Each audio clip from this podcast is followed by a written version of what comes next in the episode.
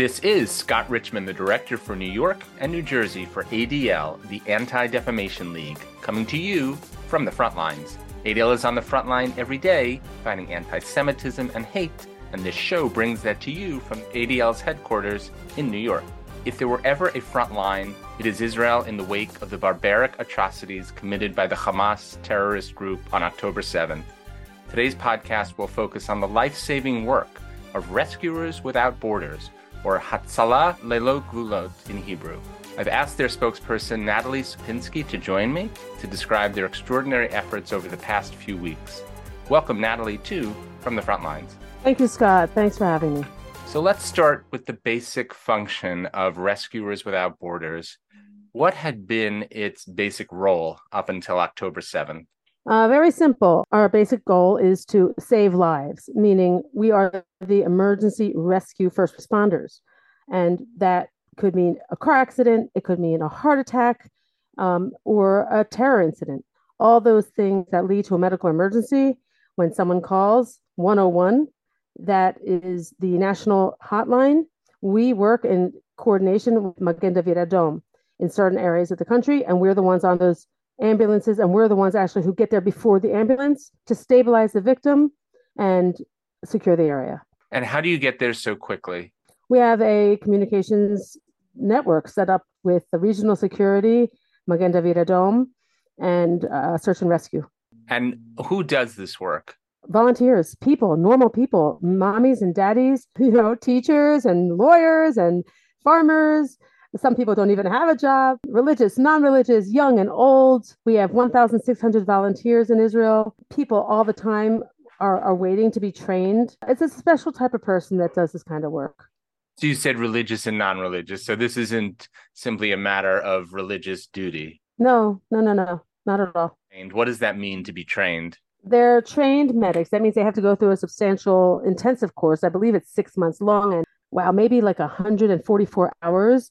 Plus, once they complete the course, it's through Magen David Adom accreditation once they're through that course, they have to do a um, what you would call an internship or a training for three months, riding along on the different calls and going to the scene with different medics as a trainee, more or less. The ambulance drivers have an even more intense training program. I think it's six months they have to ride along on all the ambulance calls and, and see and observe and help. Our, our medics are really tough. Uh, uh unbelievably, they help both Jews and Arabs and we do have some um, Arab, Palestinian Arab rescuers, and they have to keep their affiliation with us pretty quiet, believe it or not. They, they're they're good people, you know. They're doctors, and they have to be guarded. Tell us now how Rescuers Without Borders immediately mobilized on October seventh. On October seventh, we we got there as fast as we could in the morning, and helped as many victims we could um, with their wounds a lot of injured people. First of all, it was a live scene. So there were still terrorists. I mean, there were terrorists in Beersheba, you know, a week later. Uh, I think you probably heard, you know, four terrorists were found in, a, in a, an apartment in Beersheba. They really got into Israel. Um, they, they say 3,000 Hamasnikim were, were part of that attack. So, so there was, there was a live scene. There were live shooters. So our team um, got there. We are all armed and we all have vests and helmets. And at the same time, by the way, don't overlook there were there were rockets falling. It was just horrible. So our people came as soon as they heard. Everyone heard at around the same time. They went and did what they could to to find survivors, to help the survivors, to treat the survivors, to treat the injured. How how risky was the work? The work is risky. Uh, risks from above and on the ground. Uh, it's scary. You know, um, it was a live terror incident. So many live shooters. You know, there were gun battles and all these kibbutzim. There were gun battles inside Nachal Oz, inside these these uh, communities, and people were in their safe rooms listening to this. So many uh, at once. So many at once. So they went in basically like soldiers and that's what our medics do. Unfortunately, in these areas, that's something that is part and parcel of our work. Um, everyone is trained, they all have, you know, weapons, and that's the way we live. It's just that there was really, it was a surprise and just so many. Unfortunately, they're used to the rockets. We have a special um, armored blanket that our medics use when there are rockets over there because we do help the people in Gaza often. And they actually have to get under it and put the victim under it also because they can't always get to safety. They can't always get to a shelter. In the weeks since, and even now, your volunteers have come face to face with the most difficult but urgent of tasks, making sure that the bodies of victims are identified so that family members have closure. Tell us about that part of the work. I really don't want to, but I'll tell you a, a little. Um, that's a horrible job on a regular day, meaning like when there's a car accident or a terror attack on the road, these things happen also. There are body parts, okay? And you got to match them up. Now, when it's a car accident and there's only three people in the vehicle, it's horrible work, but it's it's not that difficult. But this is different. This is a mass casualty event, and they have to match up parts, and that's what they're doing. That that was what they did. That is what Zaka does, and that's what we help with um, all the time. It's hard to do, and you just these guys are like you know amazing. They're very brave, and they're very methodical, and you have to really kind of put your emotion on hold when you're doing such difficult, detailed, um, emotional work some of the bodies were so mutilated. I, I can imagine it was incredibly difficult to do this. They had to use DNA evidence, um, do special scientific processes to, to do that. The, the searching is, is so it's very hard, very hard to to to find to find people in, in pieces. Talk to us about the work of Rescuers Without Borders and simply going to the South. What did they encounter as they traveled there? things are closed and there are um, security checks all over the place. Before, I mean, I was just there in, in July actually at our farm. We have a horse farm at Kibbutz Orim, and it's like really nice there. It's real quiet. It's really back. Now it's not just empty of, of people, uh, but now you see it. now you see security. There's security everywhere. Um, it's, it's like a war zone, and there are checkpoints. Before it wasn't like that at all and uh, the, uh, the, the the terrorists obviously knew how open it was. They walked right in. And what of the survivors? Because uh, we're, we have been talking now about the um, those who were killed, but what of the survivors? How did Rescuers Without Borders help them? It was we did medical treatment and and you know got those people that needed help on the ambulances to the hospitals. If if you remember back then, I mean, the numbers just crazy. They're staggering. All the hospitals um, not just Barzilai in, in Ashkelon, but like also in, in Tel Aviv, they were taking them, Beersheba, Soroka, overflowing. I know a mother, um, friend of mine who was here for a wedding. The wedding she was going to, the brother um, was in the army and he was rescuing someone and his arm got shot off and he's lying in Soroka Hospital and they put him in a coma. He doesn't have his arm. And they're still there in the south a lot of people have been evacuated to the Dead Sea, to Eilat, um, and, and family and friends maybe in other parts of the country, but our rescuers um, are there because not everyone has been able to leave. So we have people there helping the people who are stranded there, who are stuck there. And, and there are a lot of older people there. There are um, like little old age homes in some of these communities. And these people have like helpers from the Philippines.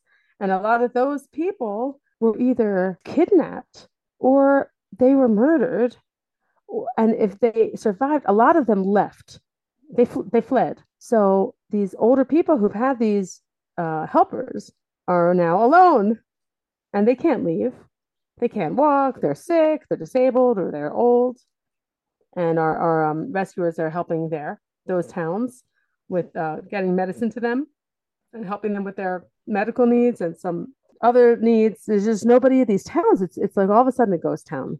Everyone left. Everything's closed. No stores. So we've kind of taken on that role. Interestingly enough, we are able to do that because we are kind of involved in um, some of these towns anyway. We we have an arm of our organization that form formulated a couple years ago when all those tunnels were discovered and all those rockets were being shot over to those communities. We have people in Europe who uh, donated a very sophisticated shelter in Nahal and um, we actually, you know, do have staff, okay, who run who would run um, like activities for the kids there. we have connections to the area, to the municipality, and, and to and to private citizens. And it's very very sad that that we know so many people because um, some of them are, are gone. They were either murdered or kidnapped. I know that there have been conspiracy theories swirling around that there's no proof of some of the worst atrocities committed by Hamas, such as raping of women or beheading of, of babies. What is your response to that? There is proof. The Knesset saw movies uh, two days ago. Many of those terrorists had GoPro cameras. They they recorded what they did. These are not theories. These are atrocities that happened. Nobody would make them up. They recorded them. People saw them. It's horrible. What do you mean? What is my reaction? It's horrible. These are monsters. Monsters. They need to be destroyed. Hamas does not need to exist. I'm an American, right? And I grew up with folk tales and nursery rhymes. And I remember the the story of Little Red Riding Hood, right?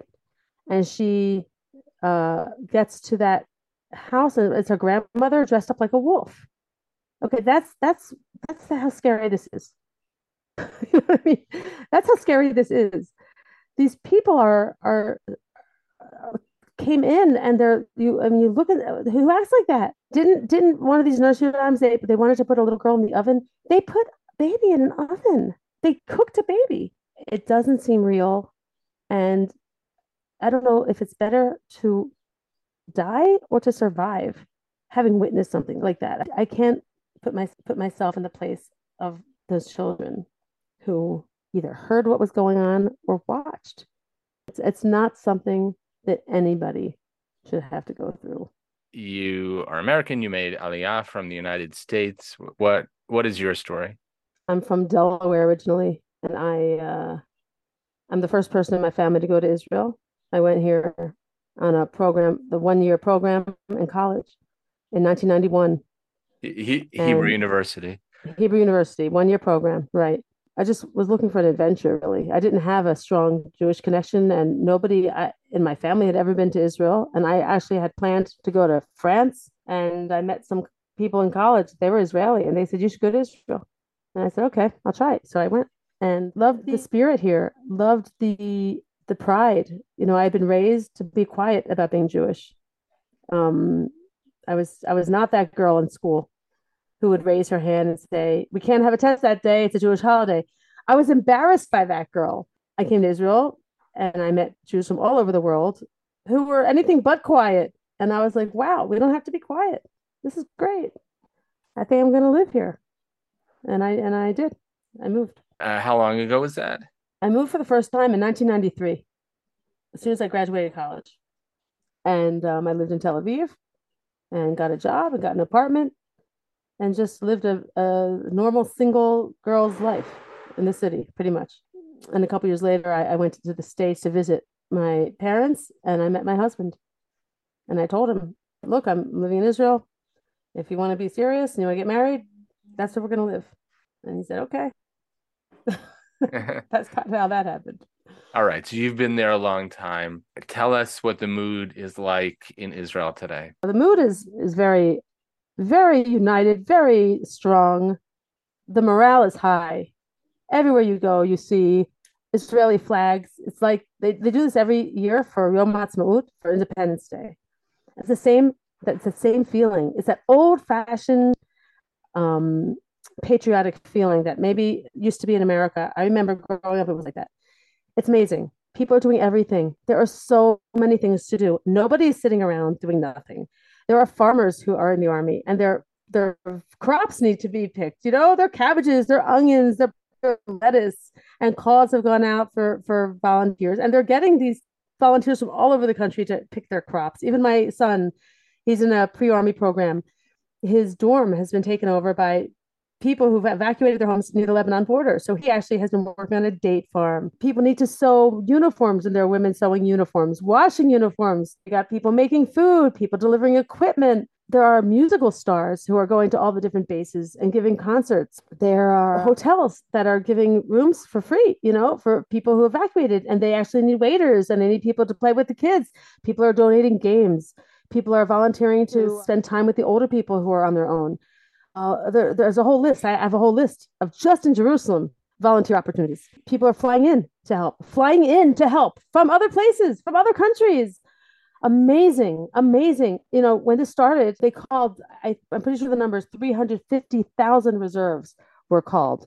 And, and that is the largest number ever called since the Yom Kippur War, which was 400,000 reserves. Okay. Everybody came. El Al did flights to like Peru and Bangkok, South America, um, you New York City, um, Israel brought people from nearby Greece um, and Larnaca, where everybody goes on vacation nearby here, Cyprus. Everybody came. People who had just been released from the army, maybe just like a week before or two weeks before, they came back. They all came back. They are so revved up to win this thing. The the the the morale is very high. What about the soldiers? What about among them, uh, and some of whom are your own children? What what's their mood? Right. So I have two boys um, fighting, and their morale is pretty high too. It, it is. It is high. Um, if it isn't high, they're kicked out. I have a son who's in uh, Tzanchanim paratroopers. They are part of the ground invasion, and I even asked him, "What happens if people don't want to go in?" And he said there were some. They put them somewhere else. They are very confident. They're very ready and practiced. Did a lot of practice, and they they want to get this done. Just like our, our medics, you have to be a certain mindset to do this kind of work. Okay. They don't take you to be in a certain division if you're going to flake out. Okay. you're not, you're not going to stay there. You're going to go do something else. And if you're in a certain role as a volunteer in life and as a professional in life, I think you have to be not just qualified, but you have to have that you have to have the Ofi, you know, you have to have that personality. You have to be able to put yourself all in. And Israelis now, they're all in. You must have that personality. You've been a volunteer with Rescuers Without Borders now for a long time. What why did you become involved with the organization? I didn't realize these volunteers who were helping us here were volunteers. I um actually went into labor on a Friday night at two in the morning and needed uh, an ambulance and they came and got me and uh and then and then I and I realized I knew them. I knew the people on the ambulance. And I was like, wow, you're a you're a medic? You know, it was like the guy who works at the store and like one of them was a teacher of my child and I and and I learned about the organization. How can listeners find out more about your work and support your efforts? Um, they can find us very easily. We have a website, www.hatzalah.org.il. That's Hatzalah with an H on the end. And um, you could also look at Rescuers Without Borders, and that's the English translation. The people listening to this show are mostly Americans who are concerned about what has happened in Israel and and fearful of the loss of life to come as as Israel rats out Hamas from the Gaza Strip as a person who holds life so sacred that you have sacrificed so much to ensure uh, this act of life, or or your rescuers to ensure this act of life. I mean the the retrieval and identification of body parts. Uh, they they refer to it as chesed shel emet. Um, you know, you carry this out. What would you say to the listeners who are concerned about Israel going to war against Hamas? How worried should they be? That Israel will indiscriminately bomb civilians? War is terrible, and we're the most moral army in the world. We are determined to rid the world of this menace, Hamas, and we're, we're going to do whatever we need to do. My son is there, okay? So I don't like to think of what could happen. I know what could happen. Every day we get reports of how many soldiers have died. It's to the point where I don't look at the news and I don't answer my phone if I don't recognize the phone number. And I'm scared to death. All right.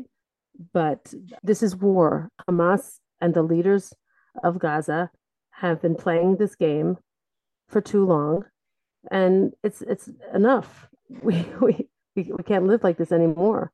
We told them to leave. We sent them pamphlets and warnings. But you know, our side didn't get any warnings war is terrible. You lose life. It's awful, but we are fighting evil and we have to get rid of evil. Natalie, I am so grateful for the incredible work that you and the volunteers do every day. Thank you for this. And thank you for being on From the Front Lines today to tell your story. Okay. I hope it did some good.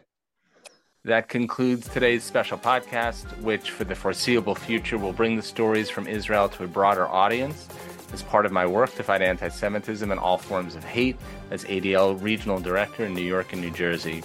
And thank you to you, the listeners who tuned in too from the front lines. If you are moved by what you have heard, please share this podcast. These stories must be heard. And if you're not already a subscriber, please subscribe on Apple Podcasts, SoundCloud, or on Spotify to ensure that you do not miss a show. Just search for From the Front Lines.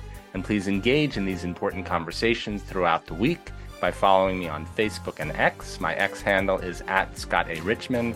My Instagram and Threads handle is at Scott underscore ADL. And our hashtag is fighting hate for good.